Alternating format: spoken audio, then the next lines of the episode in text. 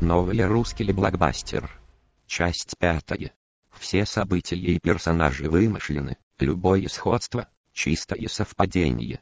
Тем временем партизаны ехали в охраняемом фургоне в сторону расположения гейрота зимующего тапира.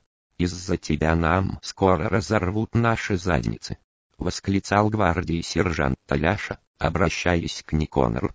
«Вообще-то, если бы не я, нас бы давно отправили к праотцам», — парировал хитроумный майор. «Не нужно спорить, давайте рассуждать логически, что же нам делать?» Встревал Дак Мастак. «Как же я теперь верну бабуле ее платье?» — причитал Орех. «Нужно попытаться отправить сигнал бедствия генералу Рагу по шифрованному каналу», — рассудил Банан. «Кто-нибудь захватил с собой коммуникатор». Орех достал из кружевного бюстгальтера коммуникатор и произнес. «У меня есть, но я не стал подключать на нем интернет, ведь тогда мне пришлось бы платить за связь больше 20 рублей в год. Можно послать сигнал бедствия через кодированный мегафон-канал», — воскликнул Дансик. «Это будет стоить не больше 100 рублей». «Нет, нет, ни хера себе, это слишком много воскликнул Орех. «Но тогда нам всем разорвут задницы», — рассуждал Дак Мастак. «А задницы это дороже, чем сто рублей. В крайнем случае, если нам удастся спастись, мы можем скинуться нашему боевому товарищу на связь. Ну, отправляйте», — решился Орех.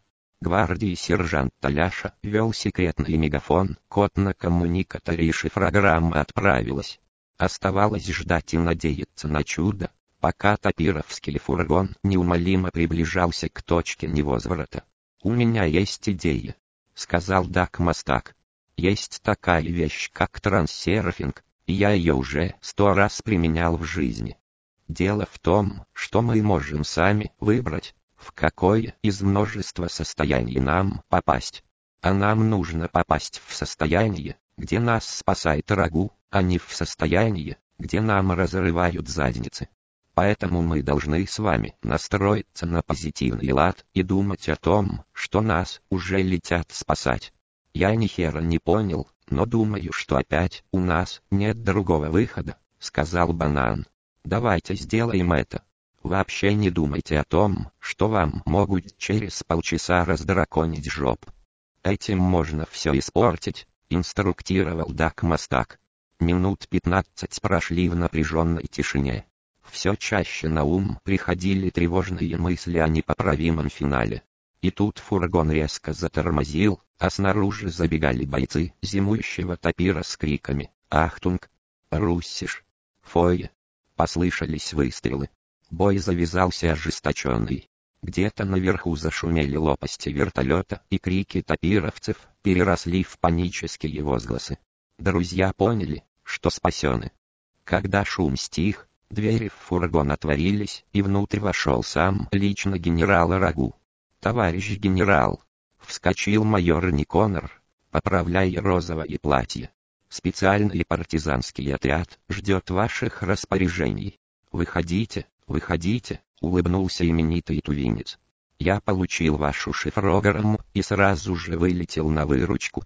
Идем. Мне кажется, вам нужно переодеться. У нас впереди много работы. Партизаны зашагали на выход, поправляя дамские наряды. Сработал транссерфинг, сказал Банан, вылезая из фургона, и Дак, Мастак одобрительно кивнул. Про сто рублей не забудьте, напомнил партизан Орех. Продолжение в следующей части. Everyone wants to be happy. Everyone